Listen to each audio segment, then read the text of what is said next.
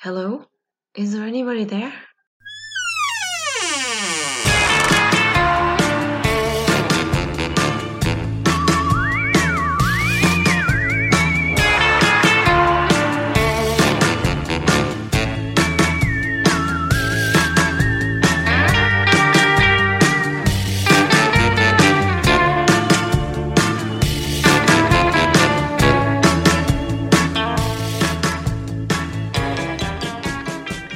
Hello and welcome to this week's Spine Chillers and Serial Killers. I'm Tash.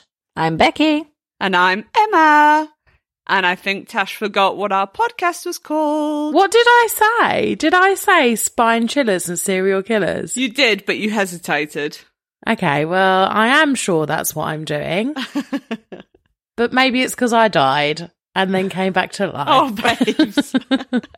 it did sound last week a bit like you died, didn't it? it was so funny and I couldn't stop listening to it. I literally listened to it about three times in a row. And then I've listened to it again today and I just laugh every time. It's literally like I've died, but I haven't died and I wasn't getting dick. I just had a power over. Yeah. What a eulogy, though. Can you imagine if that was your eulogy? Just you talking about flaccid vampire dick. it, it honestly can't not be a eulogy for me. Like, I'm sorry, babe, but you're going to have to start taking snippets of all these funny things I take. Like a just in case file. And then every now and then just send them out to like people so that it can be a eulogy for me. Morbid, but funny. well, yeah, but can you also, like, not die? Like, oh, well, I don't intend to die, but you know, I mean, we might be doing this podcast in our 90s, but I doubt it. can you imagine?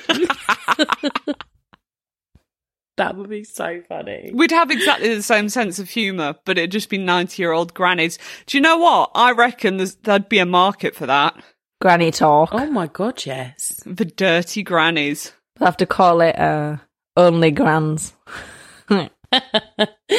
My nan is 83 and she tells me some hilarious stories. And old people can just get away with stuff, right? They could just say shit and you're, you're just like, yeah, that's fine. it always shocks me though. Her next door neighbour's been having like some work done in their garden.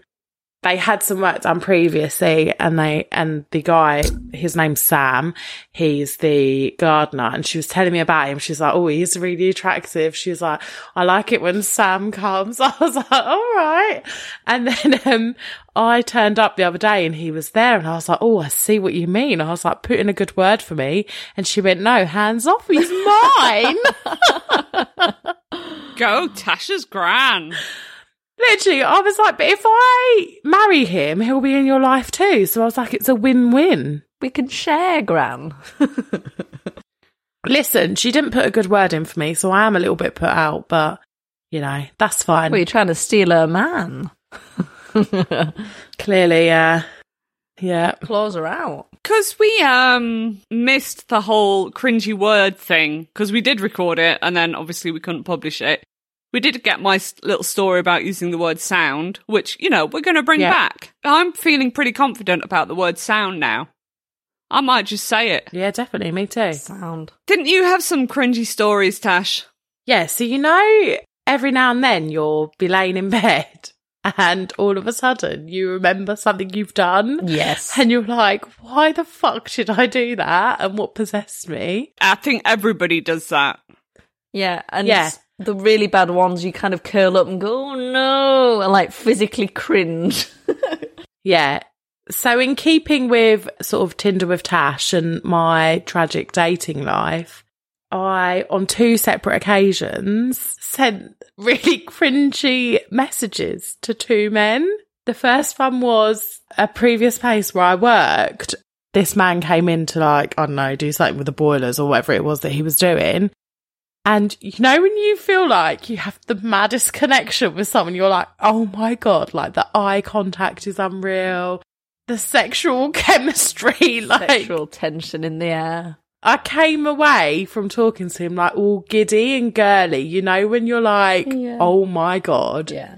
this isn't great what I did, but I had a sign in sheet and I took his number from the sign in sheet and I sent him a message giving him like a rating. So I put like, like service, customer service, job, like time it took, like, and a rating out of 10 for each one. So I put everyone as a 10. this is so cringy, and I thought I was so Were you hilarious. 12 when this happened? No. Did you pass it to him on a note?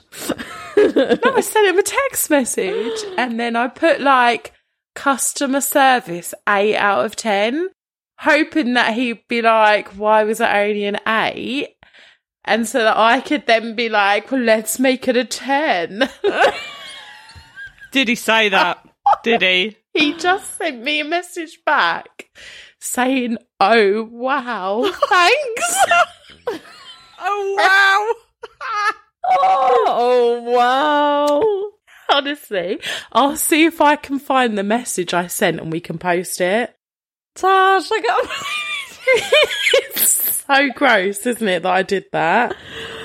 yeah. I mean, I can see the innocence behind it with a hint of stalker, but in a good way. Like just a hint, just a dash, like a little pinch of salt. Salt, stalker salt. Yeah, obviously, if he was someone like me, he'd be like, "That's really bold." But maybe he wasn't. Maybe he wasn't single at the time. I've actually found the message what I wrote. Go on, what is it? So I put, I don't know if I'll get a feedback survey. So I conducted one myself. Oh, I put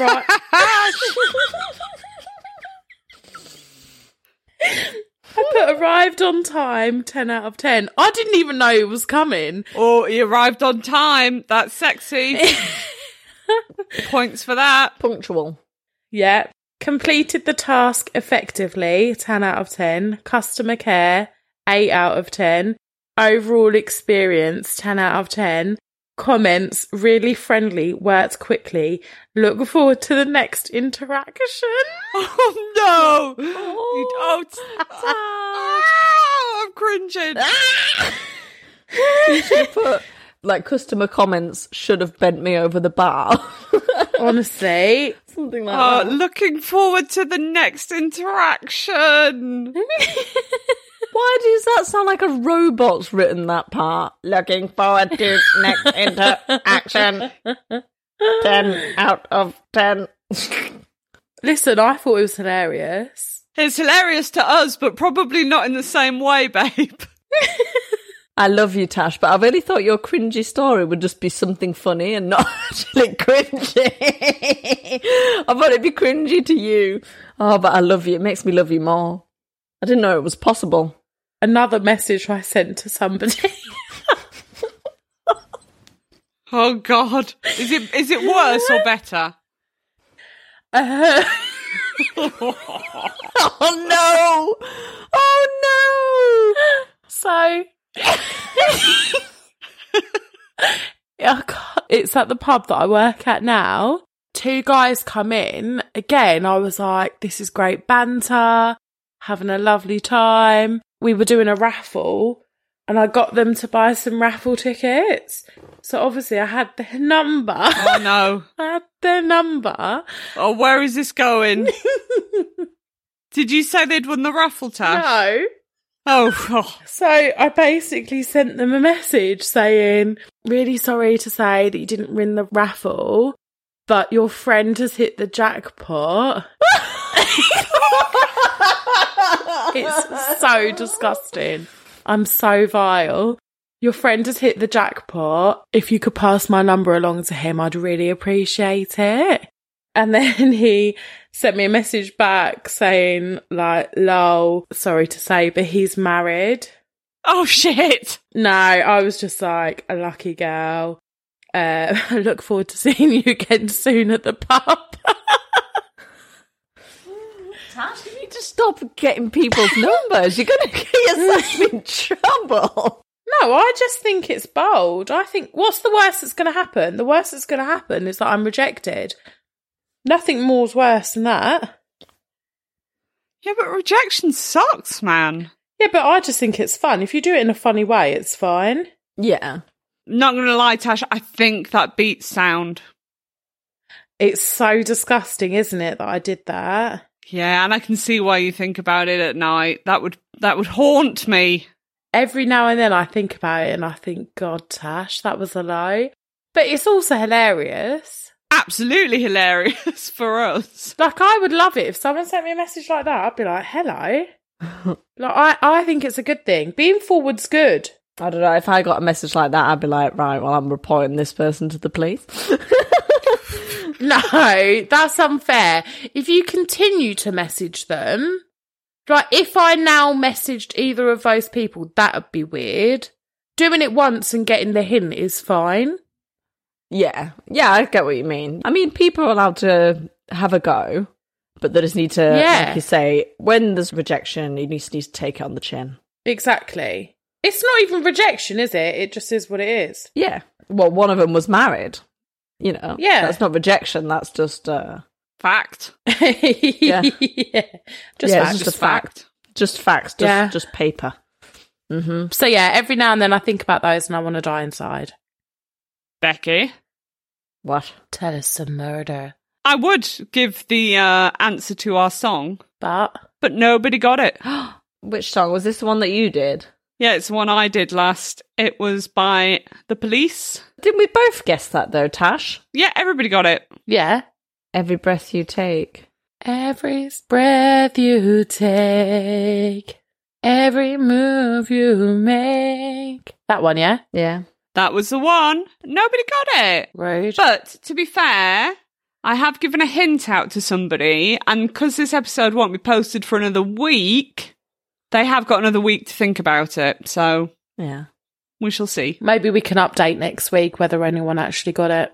Yeah. If she answers before I post this episode, she's won it. Yeah. Okay. and remember, guys, you're winning the joy of winning. Yep, that's literally all you're winning. Yeah. Maybe one day we'll be like famous podcasters and you'll win a sticker or something. Listen, I love a sticker. Yeah. Right. Becky, what have you got for us this week? Yeah, so I've got this story. I wanted to do like more of a Halloweeny story as soon as this is going to go out around Halloween, but I'd already started this one. But still, it's still on subject of murder. Okay. Are you happy with that? I think so. Yes, please. I mean, I'm here, so why not? You're stuck here for the next, uh, what, 40 minutes of story. I'm not going anywhere, so crack Okay. Good girl. on. Oh, I'm a good girl, Tash. Here you are. Oh. You're a Oh, really good girl. Tash, were you being pervy then? She was. It was a bit sexy. Yeah. Tash gets her sexy voice on just over the smallest of things. She's like, oh, yeah. Oh. Listen, I'm very sexually deprived at the moment. Did you put some yogurt in the microwave and just throw it on your face? what the fuck? that is that is so disgusting. And what is it with Becky, yogurt and jizz? Seriously, I mentioned yogurt and jizz before? last week yeah, I? you love a bit of yogurt. You said that spunk reminded you of somebody squashing a yogurt. you did, you did say that. I have zero memory of this. I think I think someone else got Becky just just kind of interrupted. I don't remember that. yep, you definitely did. Oh, I don't remember that. And I don't remember hearing it. Did you put that on the episode? Yeah. Oh dear. Hi everyone. I have a problem with yogurt. yeah. anyway, Do you eat yogurt? no, I don't- I'm not a big fan. To be fair, Well, that's. I think that's why, babes, because there's a weird association going on there. Oh, I love yogurt. I know you love yogurt. Try and get a spoon of it, throw it on your face. but ah. Right. So vile, so vile. yeah, That's so funny. Take a photo, Tash, and I'll post it to social media. Do it while you're on the stairs. Don't you think mayonnaise is more like that though? no, don't you come for mayonnaise. I'm not having it. You know, like when mayonnaise like starts to dry a bit and it sort of starts going translucent. Oh! Right, I'm leaving. I'm leaving. You've taken it one step too far. I don't I don't really like mayonnaise, so I'm not a big fan. I'm definitely team ketchup. Isn't it supposed to be good for your hair? mayonnaise. Oh my god, yeah. When when we were kids and we had nits, uh, my mum used to use that to comb out the nits. What, instead of like just What? using conditioner? Like normal some people. She went and spent money on mayonnaise. I don't know the fucking science behind. Yeah, but mayonnaise is a lot cheaper than the shit that you'd use to get rid of nits. What, conditioner? No, but you know, like knit treatment. Mm. Oh, so does it kill them? I don't know what it did. Yeah, Mum, please write in and tell us what you did because Yeah. I don't know. You can But peel you did it, and I remember it vividly. And then I remember you spraying fucking vinegar on my hair, and we just smell like a chip shop. I just think you had knits. it was a Sunday night. Your mum didn't know what to do. She just went for the condiments. No, somebody shouted across to her in Tesco. What in the what like, across the street? Put mayonnaise on a red. in Tesco's, somebody said mayonnaise gets rid of nits. I, I don't know if I'm making this up, but this is the story in my head. And do I have nits now? no, I don't. So it obviously worked. anyway, Becky, Becky, come go on. for it, baby. Go for it. Okay. So this uh, story is about a couple called Larry and Lori Isenberg. So I just feel like their name should be a song. Larry and Lori, they go down to play or something. like that. Yeah, that's a great song, Becky. Well done. Yeah, That was nice. yeah, so good. And I love the the second name Isenberg. I think that's a great last name. That's a nice second name. Well, Larry and Lori, their story. I never knew it and I didn't know it. So they lived in a place called the Coeur d'Alene in Idaho. So that is French. So the Coeur d'Alene was a vacation destination because of the lake of the same name that it sits on. The area is also home to generations of family that make a living working as loggers and mill workers. Local boy Larry Isenberg was born in 1950 and after graduating from the University of Idaho with a, degree in forestry, which I didn't know was a thing, and I'm really intrigued, he began working in the lumber industry. Larry married his first wife in 1974 and had two children with her, Jessica and Dean Isenberg. You're just going to keep saying Isenberg, aren't you? Because you like it. Yeah, I do like it. They would end up divorced once their kids grew up. Oh, And soon after, Larry met Lori, who was then called Lori Barnes. So they met at the Coeur d'Alene Chamber of Commerce. Lori was born in 1953. She grew up in a sect of the Church of Jesus Christ of Latter day Saints. is that like a cult? I don't know. No, it's not. It isn't a cult. It's like A community. I think they're like Christians, but like they're different. You know, like you got Mormons and you know, like all sort. Oh, I don't know how to say it. It's like a cult, but not as bad. I don't think it's a cult. No, I don't think they're cults. I think they're like. I don't know how to say it, but I think they're like legit religions. Yeah. Maybe a little bit culty, but I don't think so. Yeah. I'm Googling it. A sect is a group of people that has separated from a larger group and has a particular set of religious or political beliefs. So it's a baby cult. That's what I was saying. It's like cult light. Mm. I can't believe this isn't cult. Yeah. I can't believe it's not called. she grew up in a sect, and her early life was marked by poverty, with her family sometimes squatting in empty farmhouses. She married Stephen Barnes when she was 19 in 1973. They had six daughters together.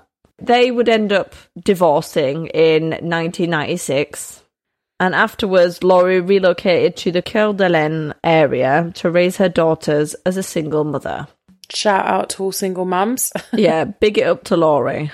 yo, yo, yo. That's why they'd meet then. Like, as I mentioned earlier, they met in Coeur d'Alene, where Larry was quite successful because he was uh, working in the, the lumber industry, like I mentioned earlier. So they met and they married in 2004. They were described as having a model relationship and were just completely relationship goals. They really enjoyed hosting their large blended family because between them they had eight children, which were all kind of grown up. Lori and Larry lived in a secluded cabin 20 minutes southwest of town, which they called Our Paradise. Cute. Nice. Yeah. Sound. Sound. By 2009, the Isenbergs were pillars of the Coeur d'Alene, actively trying to help their community. Larry had retired but was still active with various civic groups, and Lori was the executive director of the North Idaho Housing Coalition, which renovated properties to sell or to rent to families in need. So, proper wholesome couple. Yeah, sounds like that. good people. Larry owned a boat to make most of the beautiful lake where they lived. He and Lori would sometimes take the family out on the lake for like days out and stuff, and uh, they also just just love spending as much time as possible together on the boat. Sounds like a good plot for a shark film, this. Yeah, and this is where the lens on the camera filming just turns dark, and then you just go until one day tragedy strikes. It's Lake Shark. Yeah. On the 13th of February 2013, Larry and Lori decided to get up early and go out on the boat to watch the sunrise, which is so cute. Very cute. Yes. Very romantic. Go, Larry and Lori. Larry had been feeling unwell, Oh no. even texting a friend saying that he was ill, but despite this, they decided to go out on the boat anyway. At 6 a.m., Larry's daughter received a photo from Larry of the sunrise, and it really was beautiful. sunrise, sunrise. It's like murder in your eyes. but at 10:25 a.m. on the same day, the Kootenai County Sheriff's Office received a 911 call from Lori Isenberg. She said that Larry had fallen into the lake. Oh shit. Uh, I do have a clip of the 911 call, but you can't really hear very well because the reception is so bad. As she's cutting in and out of this phone call, this is what she said. So, Lori explained that she'd been looking for her husband. She said that her husband had fallen overboard.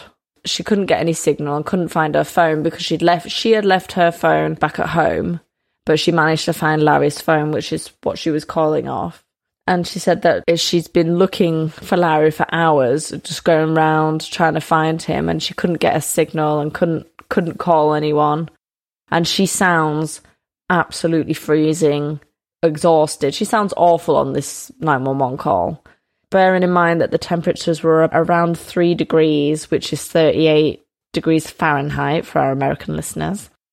And at these temperatures, falling into a freezing lake, uh, you're going to succumb to hypothermia pretty quickly. Or the reaction of hitting the water initially can make you gasp, which will, can make you drown. That's what makes you drown in cold water. Oh, that's like my worst fear. Yeah. Drowning. Oh. It's not ideal, is it? Oh, it's, I mean, I'm scared of water. Like, I'm just not a fan of it at all. The whole fact that you can't see what's going on. There's a word for it. It's a fancy word. I can't remember what it is. Oh, I can't remember what it's called. What, when you can see right, right to the bottom of a lake.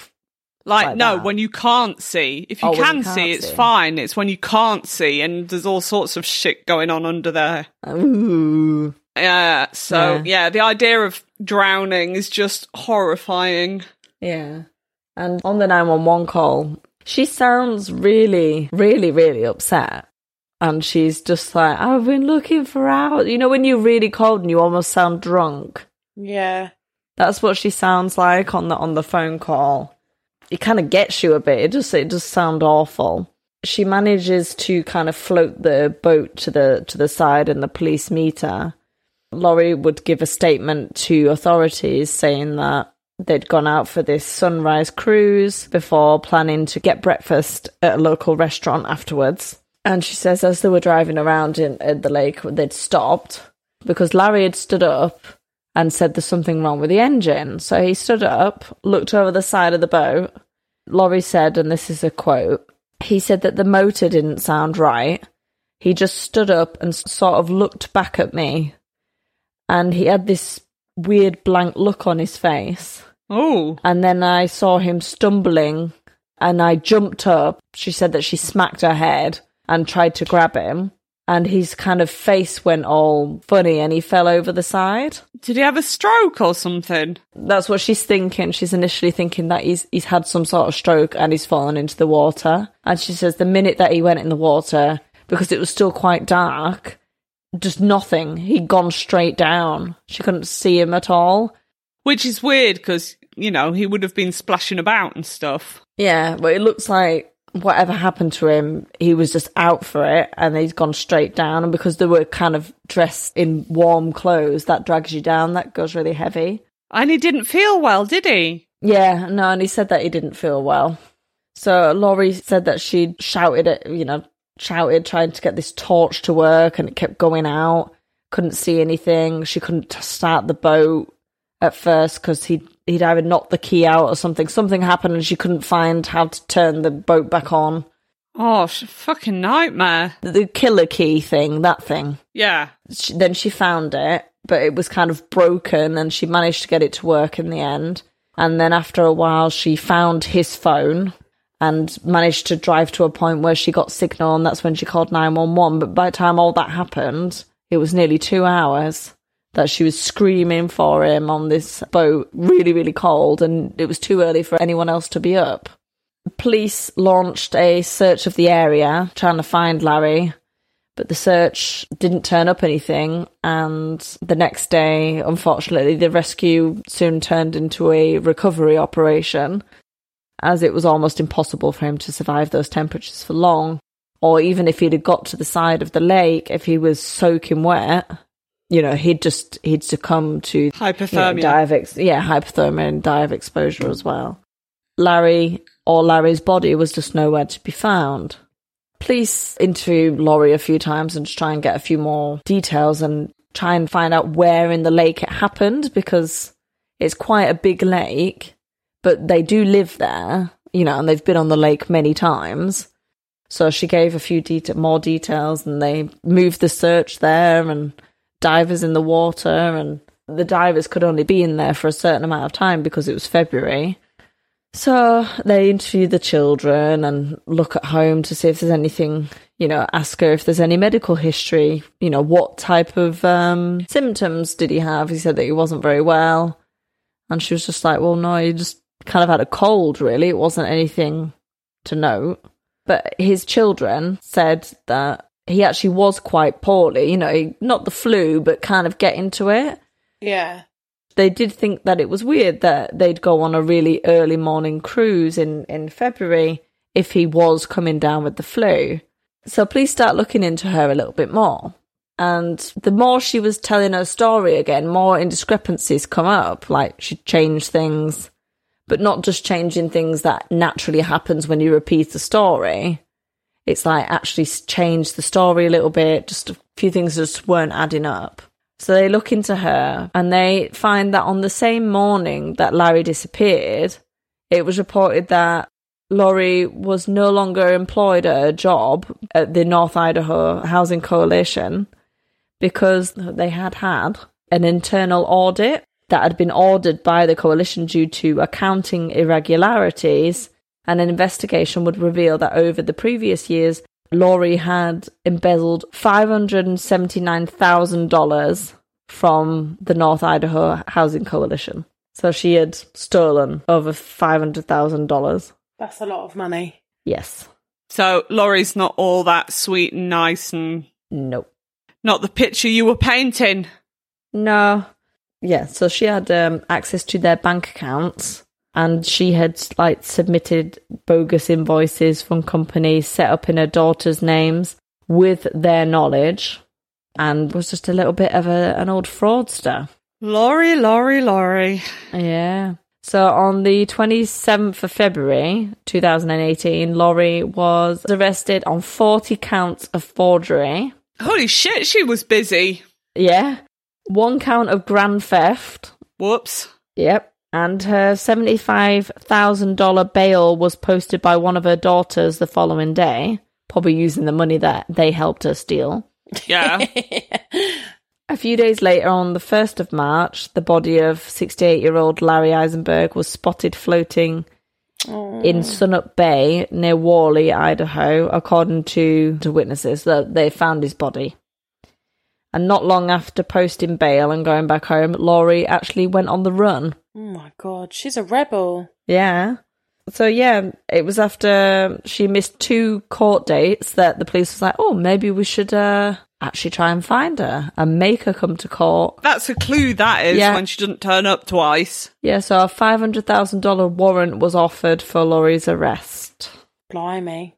In the meantime, Larry's autopsy was carried out, and it was revealed that he died from diphenhydramine toxicity. So I really hope that was pronounced right. She poisoned him. Yes, which basically means he died of an overdose of the antihistamine drug Benadryl, which is an allergy medication. Wow. Yeah. The diphenhydramine causes drowsiness even at normal dosage levels, and a normal dosage is between 100 and 1000 nanograms per milliliter. A staggering 7100 nanograms was found in Larry's body at the time of his death. Jesus. She went in. So he was likely dead before he went overboard. Yeah, he died on the boat and she chucked him over. Yeah. So Larry's son, Dean, told investigators that his father would have divorced Lori if he had known about her criminal behaviour. I don't think I'm reasonable to divorce somebody for that reason. Yeah. Absolutely. And in the week before Larry's death, Lori had cancelled the Coeur d'Alene press subscription because she knew that they were just about to publish an article on her misdeeds. Oh. Yes. So she knew it was coming out. She knew she was going to get caught. Yeah. But did she put a life insurance policy on him or something? Uh, yes. Yeah, I think, yeah, she did. There we go. Yeah. And also, he had a lot of assets that she could inherit as his wife. But yeah, so Yeah. she she killed him for the money, not just so he didn't divorce her. Because Yeah. killing somebody instead of getting divorced is extreme, right? Very extreme. Oh, Lord, loads of people do it. But what?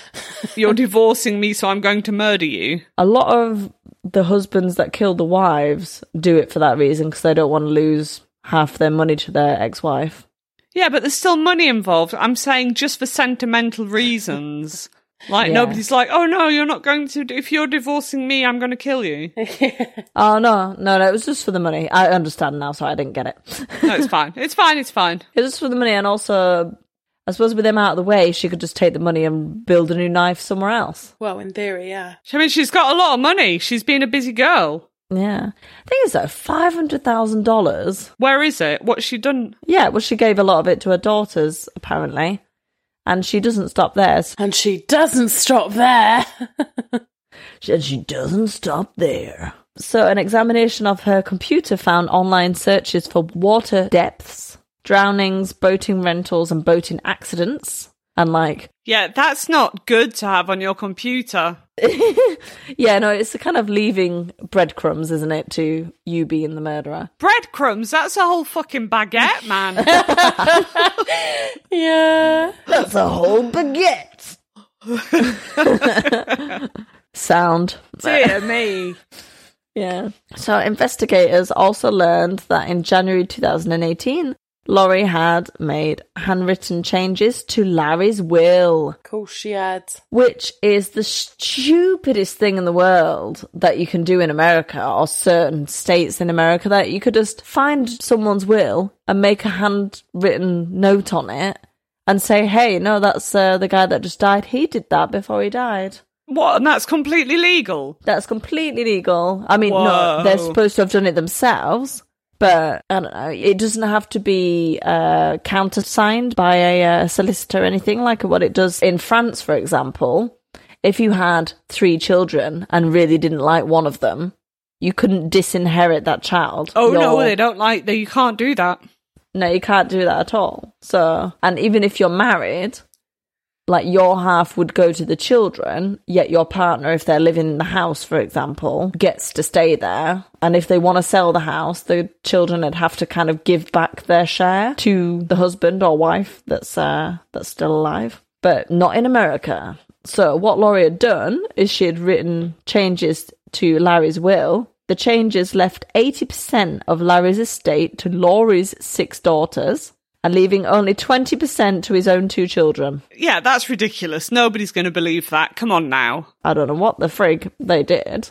That's kind of how it was going, which I think also helped make Larry's children suspicious of what's going on. It's really making me wonder about my own life choices because we're pretty poor, right? I mean, we're not super poor, but we're not rich by any means. And we're mm. both very clever people. Lori sounds like she's fucking rolling in it, but she sounds thick as shit. Yeah, I know it's so annoying, isn't it? It's so annoying. Yeah. I do think I'd be a better murderer than Lori was. yeah. But Did you just Yeah. say you'd make a better murderer than Lori would? yeah, I'd be a smarter, smarter, not a better murderer, but I'd be a smarter murderer than Lori oh, is. Fucking hell, man. I don't know. That's what Emma was angling at. I think she was like embezzling money. That was more her angle. But you know, if you want to kill people, Becky, we will. But she wasn't even good at Babes, that. we'll she got support you from the sideline. No, we're not. That's literally one of our mottos. Don't kill people. No, it's true. No, I meant, Look at Becky trying to dig herself out of a hole. Look at her go. oh, we already know that I'm the worst liar in the world and couldn't embezzle a fucking potato. Talk about $500,000. So, You weren't talking about that though. You were talking about killing someone. He's psycho. Yeah, you wanted to be a full-on murderer. if I was her, I'd be a bit smarter. That's what I meant. She's just like scribbling on wills, Yeah. giving things Yeah, away, yeah. leaving baguettes. She was leaving fucking ginormous baguettes. Mm. I do wonder if the true crime gets to Becky sometimes, Tash. Me too. We should keep an eye on her. I'm a bit like you dickhead. Like like oh left it like a single hair at the crime scene. I'm like you amateur. Oh, Jesus. yeah, I'm a bit like you dick. You oh you deserve to be caught now. Anyway, so Lori pleaded guilty to three counts of wire fraud and one count of theft from a federal program, to which she was sentenced to five years in prison and to ordered to pay a twenty thousand dollar fine. Okay. In February 2020, Lori was formally charged with first degree murder in the death of her husband, Larry. Good. Good. A year later, in February 2021, she entered a Alford plea. So what an Alford plea is, like a plea deal to second degree murder, professing her innocence but acknowledging the fact that if it went to trial, she would likely be convicted. All right. Okay. So it's a bit like, I think I'm going to lose this trial. I'm saying I'm innocent, but I'm going to take the plea for the lower charge of second degree Right. murder rather than Yeah, risk yeah, going yeah, yeah. down for the first degree. Gotcha. Uh huh. So Larry's children were not very happy at the fact that she got to take a plea deal. Understandable. Yeah. At her sentencing on the 25th of May 2021, Lori claimed that on the morning of her husband's murder, she had prepared a poisoned drink for herself in order to die by suicide, but Larry accidentally drank it. I don't believe that. While she was asleep, just happened to be, uh, you're going to commit suicide, but you just have a little nap on the boat first. That sounds real. I definitely want a nap before I die. You're going for the eternal nap, love. Yeah, I'm gonna say you would you would nap forever with a dirt nap. A dirt nap. Yeah. That's a murderer's term, just saying. yeah. Stop pissing me off or I'm sending you for a dirt nap, motherfucker.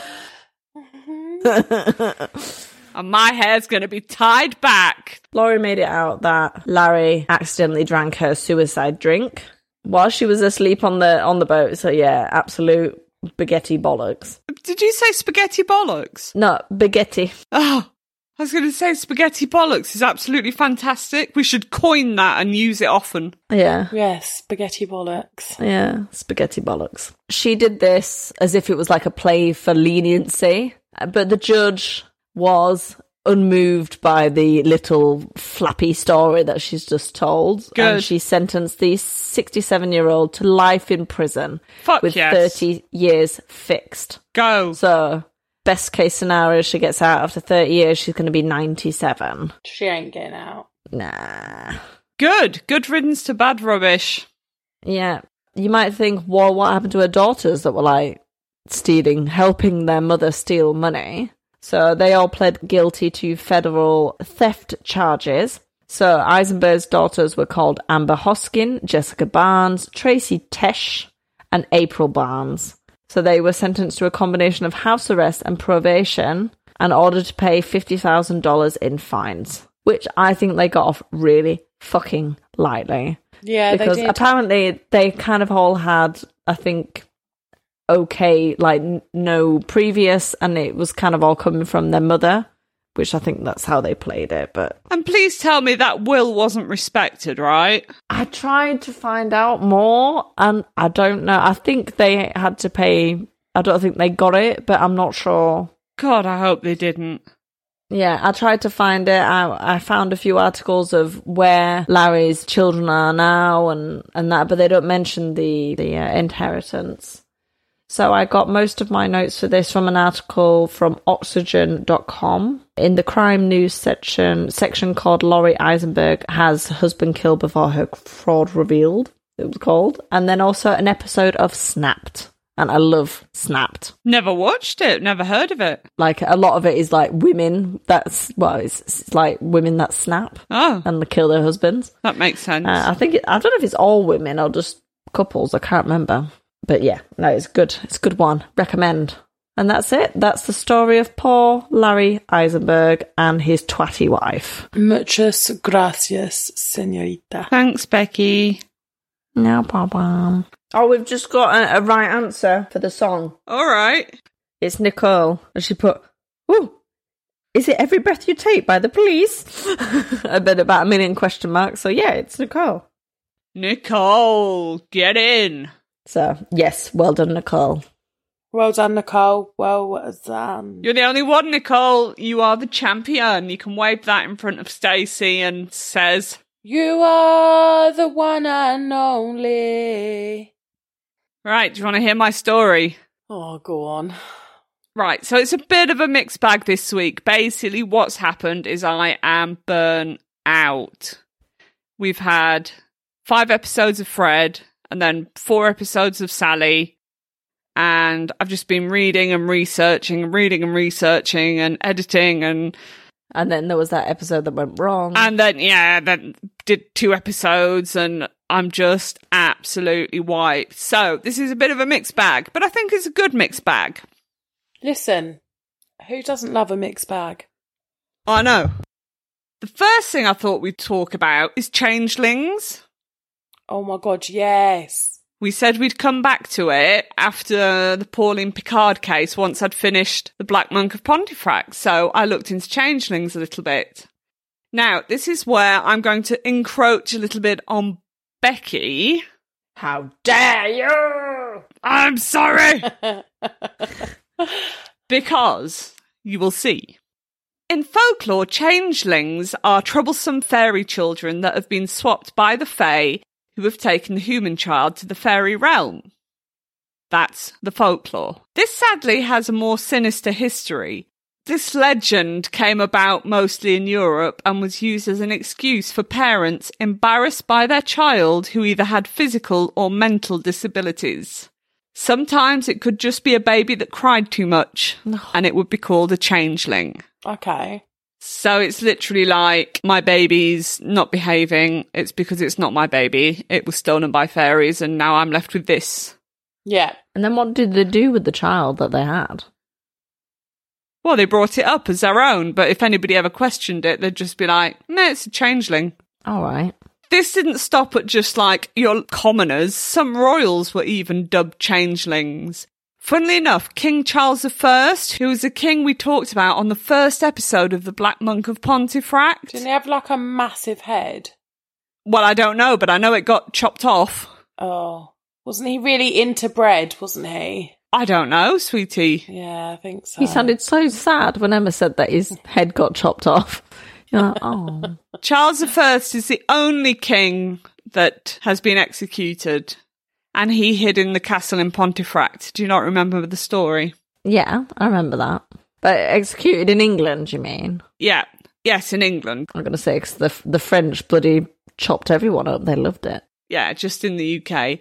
But he was actually dubbed a changeling because he wasn't an easy child. And his nursemaid said that she saw a figure standing over his cot one night before vanishing. Oh, wow. So, like, if you're next time my child, my th- nearly three year old, misbehaves in the supermarket, I'll just be like, well, never fear, everyone. It's uh, changeling. Nothing to do with my par- parental Yeah. skills.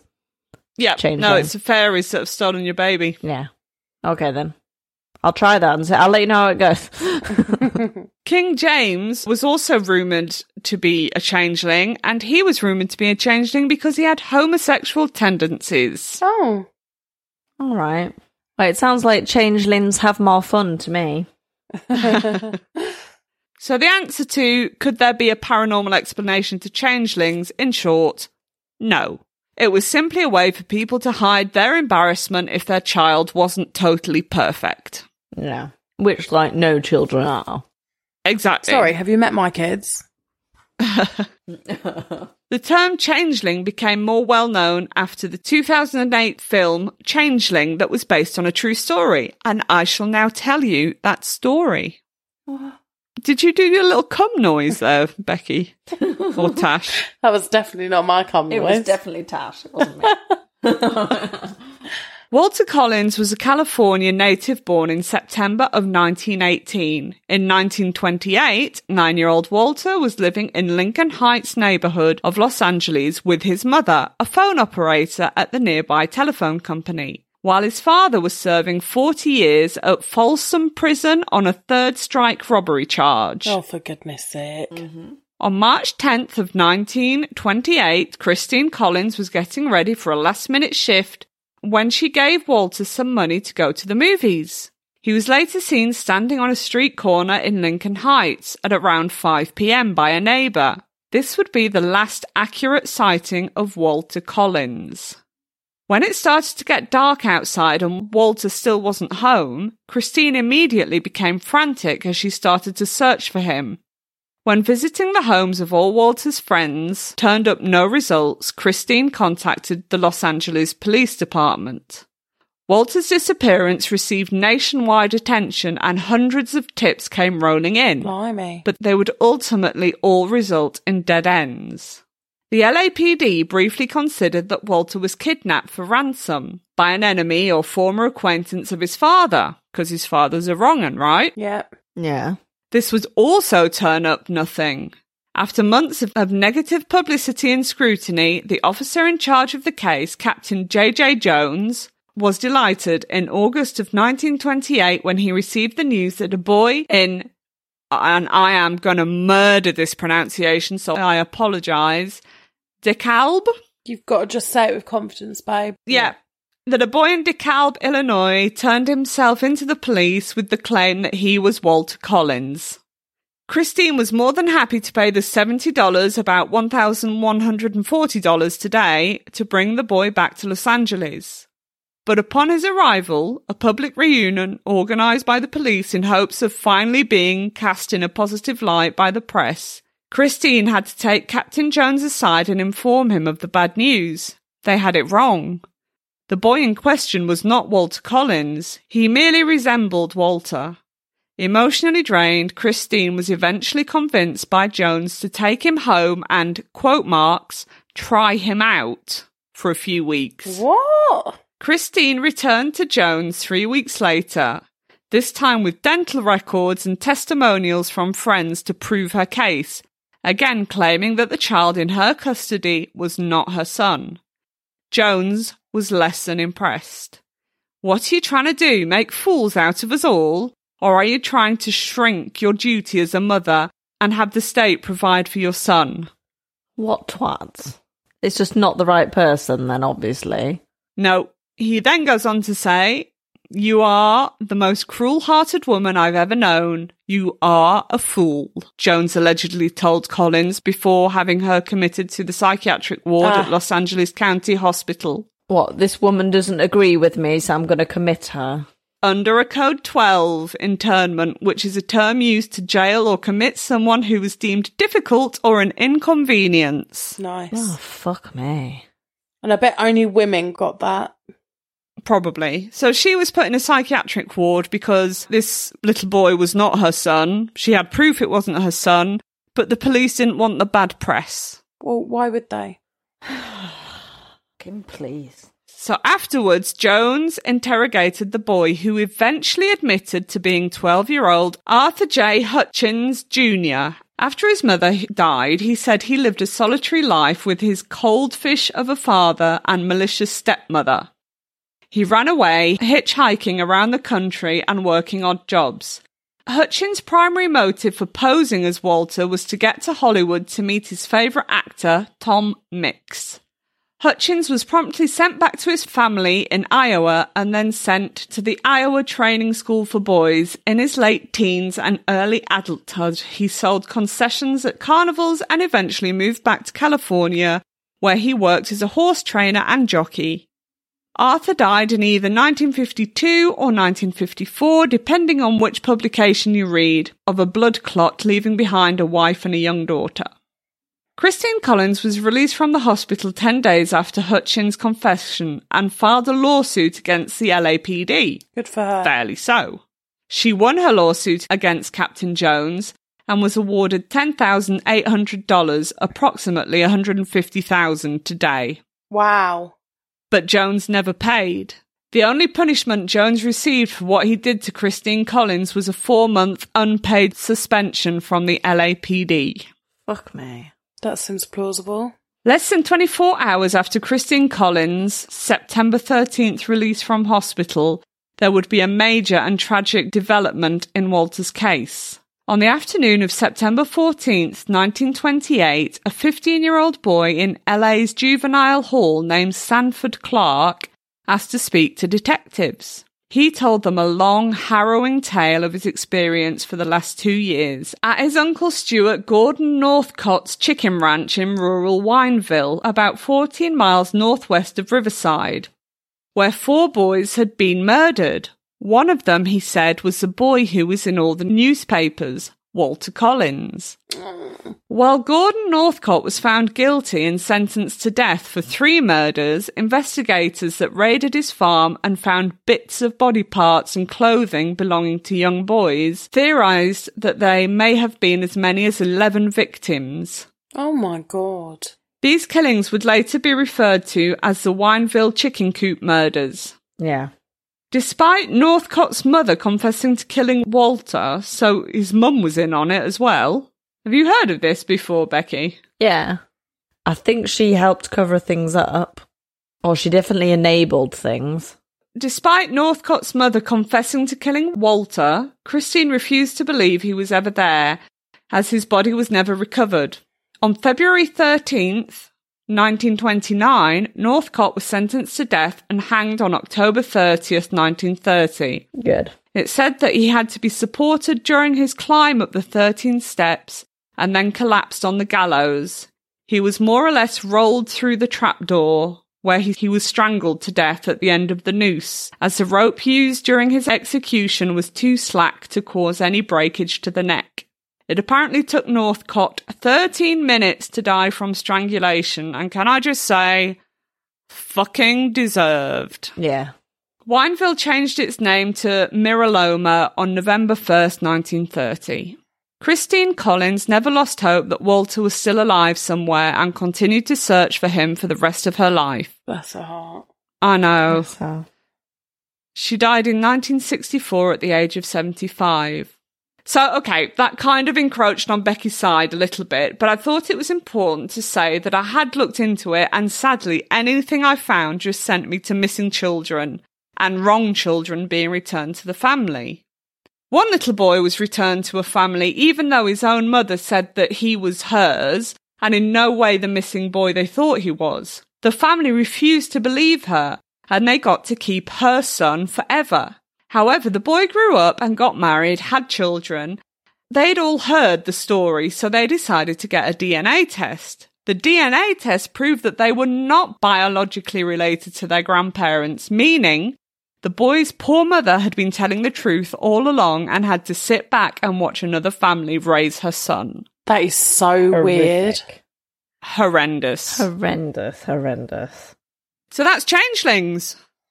I've got some more spooky stuff. I will get back to the spooky stuff, but changelings, not spooky.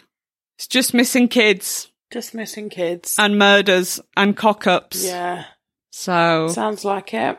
So it's definitely just missing kids and nothing supernatural. Well, it's at just all. a legend, isn't Yeah. it? So there's nothing supernatural. It's just um. I think it is just a legend that was used as a despicable excuse for kids' disabilities, yeah. basically. Yeah, There might be fairies out there. Are they stealing kids? I don't think so. I don't think they would either. They're just taking teeth. That's Yeah. exactly what fairies do, which is also horrific, right? Also, really annoying when they don't come because you're the one that gets the blame in the morning as the parent. Yeah. Oh no. It's also really annoying when they lose a tooth on like a weekend and all you have is like a £10 note. That's also annoying. That is annoying. Don't you think that the idea of a little fairy that comes and steals children's teeth is horrifying? My kids are terrified of the tooth fairy. I think that as parents, we set ourselves up to fail endlessly. And I don't understand why we do that. It's It's like societal that fucking pressure. elf on the shelf, innit? I don't do that. First night it's all right, and then the second time it's like, well, what the fuck's he going to do tonight? And what? Jesus, you get into bed and you're like, I forgot the fucking elf. Do you know what I said to my kids? And this is so horrible. I said to them, you get allocated it when you're born, and because they don't do Elf on the Shelf in France, we never got one. How fucking horrible was that? I didn't buy my kids an elf on a shelf. It got given to us. I wouldn't do it, mate. I haven't got time for that shit. We didn't do it last year because I've no idea where the little fucker's gone. Oh, ours keeps popping up. It's in the toy box somewhere. It like gleams at me, and it's like, oh, soon, only two months left. But isn't the whole idea that the little elf comes to make sure the children behave and then reports back? I don't really know what the Elf on the Shelf is for. It's a load of fucking shit. yeah, Honestly, it angers me and I don't even do it, but it pisses me off that people do it. And actually, it's really all these things actually annoy me because not everyone is able to do that in their families for various different reasons. I just don't do it because I'm lazy. But there are like so many reasons why families can't do these types of things. And it's just pressure. It is pressure, and it's not fair to the kids that are then at school and everybody's got elf on the shelf, and they're like, well, why haven't I got an elf on the shelf? Yeah. And then I'm a shit mum and have to make up some shit lies. Right, you just need to say, well, because mummy uh, hasn't got a lot of time on her hands like some people do. I don't know. I think we got given our elf on the shelf, and I think I did it once or twice, and I was like, fuck me. I can't be asked to do anything else. Anyway, so moving on to a spooky story that was actually sent to me by a listener, and that is Stacey. So big up Stacey. Yay, Stacey. Tash is going to love this. Go on. Oh, was it about socks? No. Just like ghostly socks walking about the house. I mean, fucking hell, that would be terrifying, but no, that's not what this is about. Okay. Linda Hill couldn't understand why her tenants kept moving out of her Texas property. 10 in two years. Fucking hell. The longest staying just six months, until one of them confessed to her that the house was haunted. Linda, of course, did not believe this for a second until she stayed in the house herself. She was taking a shower one day and saw a figure outside of the shower curtain, looking at her. Looking good, the figure said. Fuck off. Is that what you said? Looking Yeah. good. She just assumed it was her husband because you, you know, you you can just see a silhouette through the curtain, can't yeah, you? Yeah, bet she shaked her tits at him.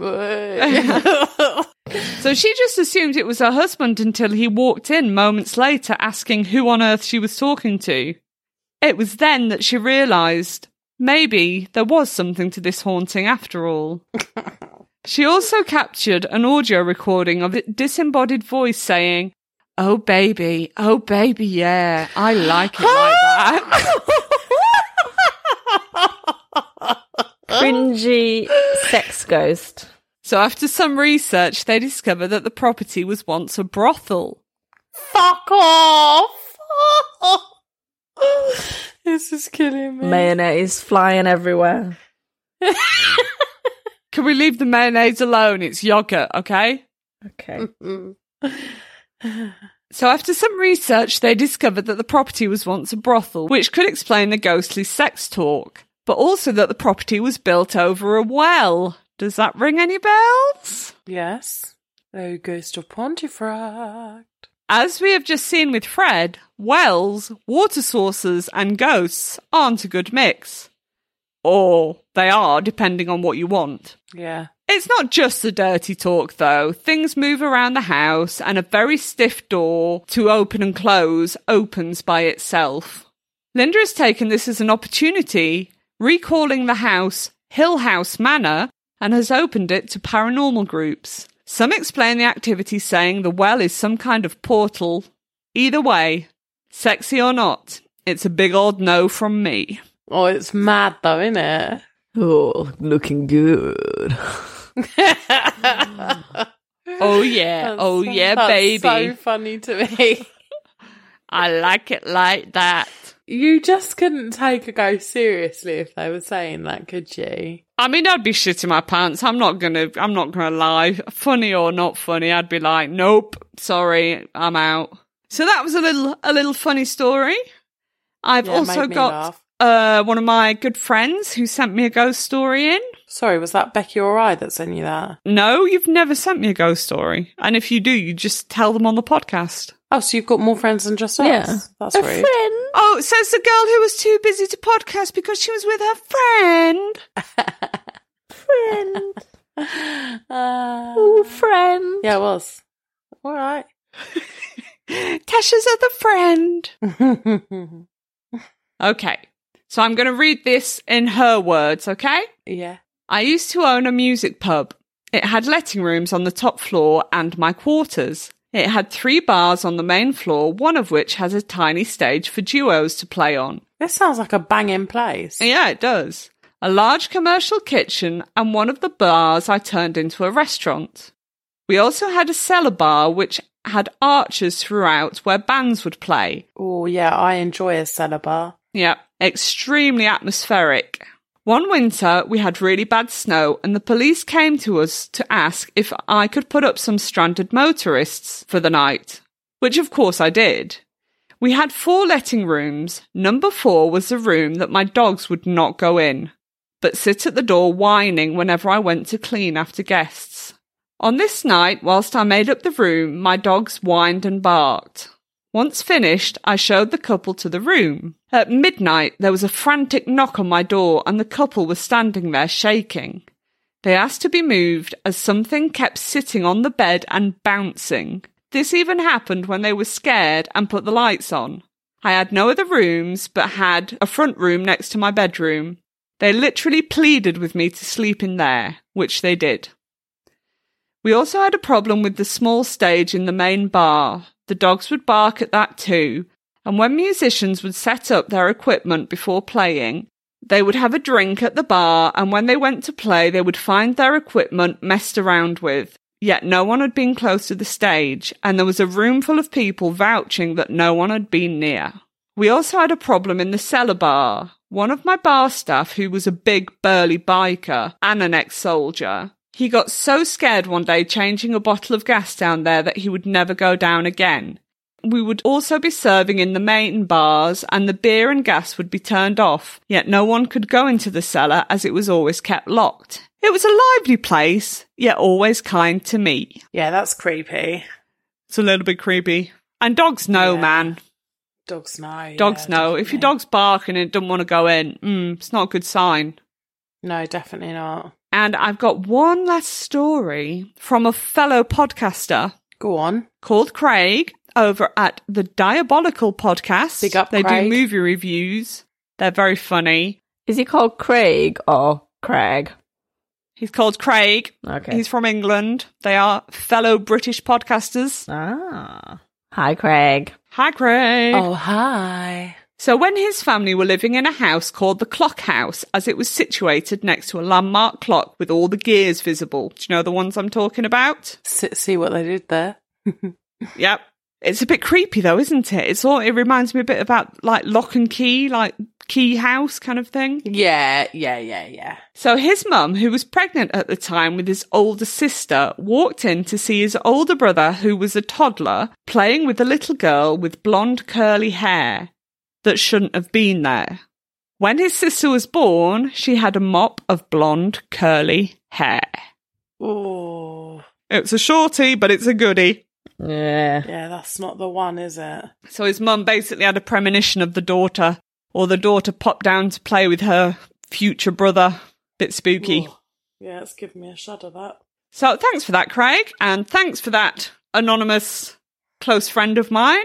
And thanks for the article about the changelings. And thanks for the recommendation of the sexy ghost brothel house from Stacey. See, I told you it was a mixed bag. Yeah. Thank you very much to each and every one of the contributors.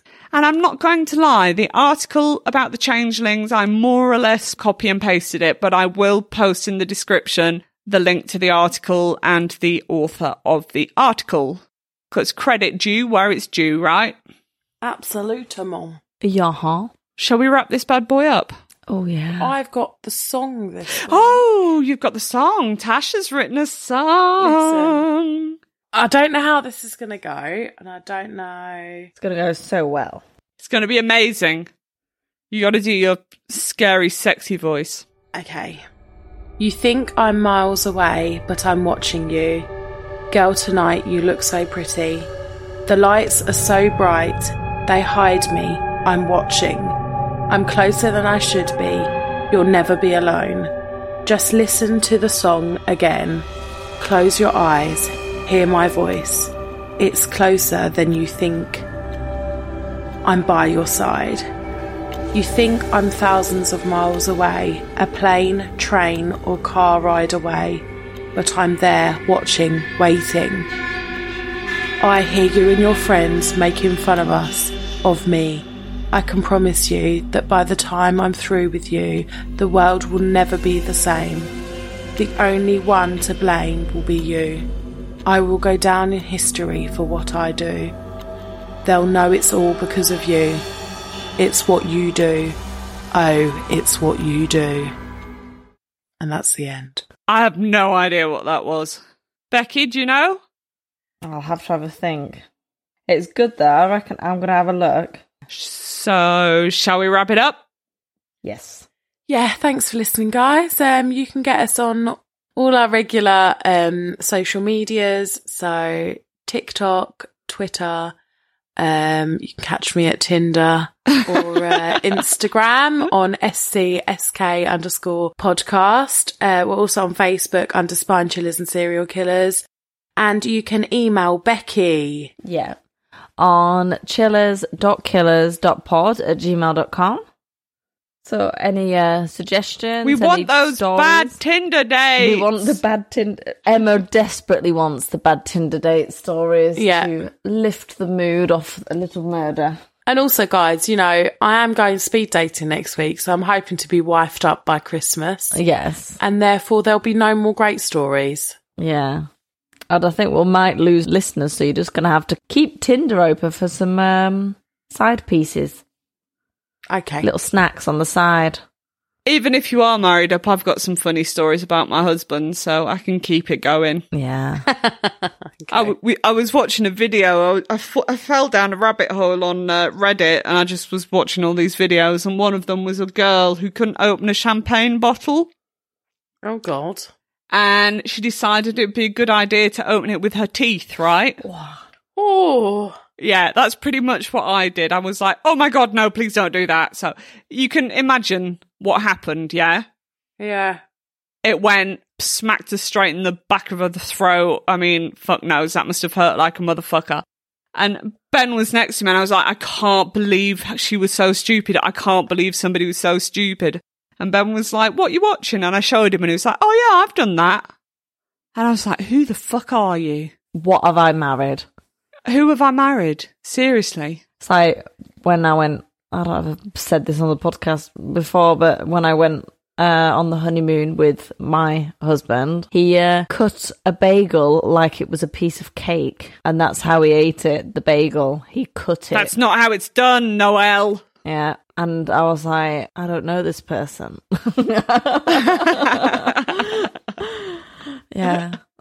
But I was shocked, genuinely shocked, because he's a very clever chap. Yeah. But uh, Not when alcohol and champagne's involved and he wants to get in there. yeah. Yeah. Anyway, thanks for listening. Thank you. Thanks for listening, guys. Stay safe. Don't kill people. And keep it weird. Bye. Bye. Bye. Bye.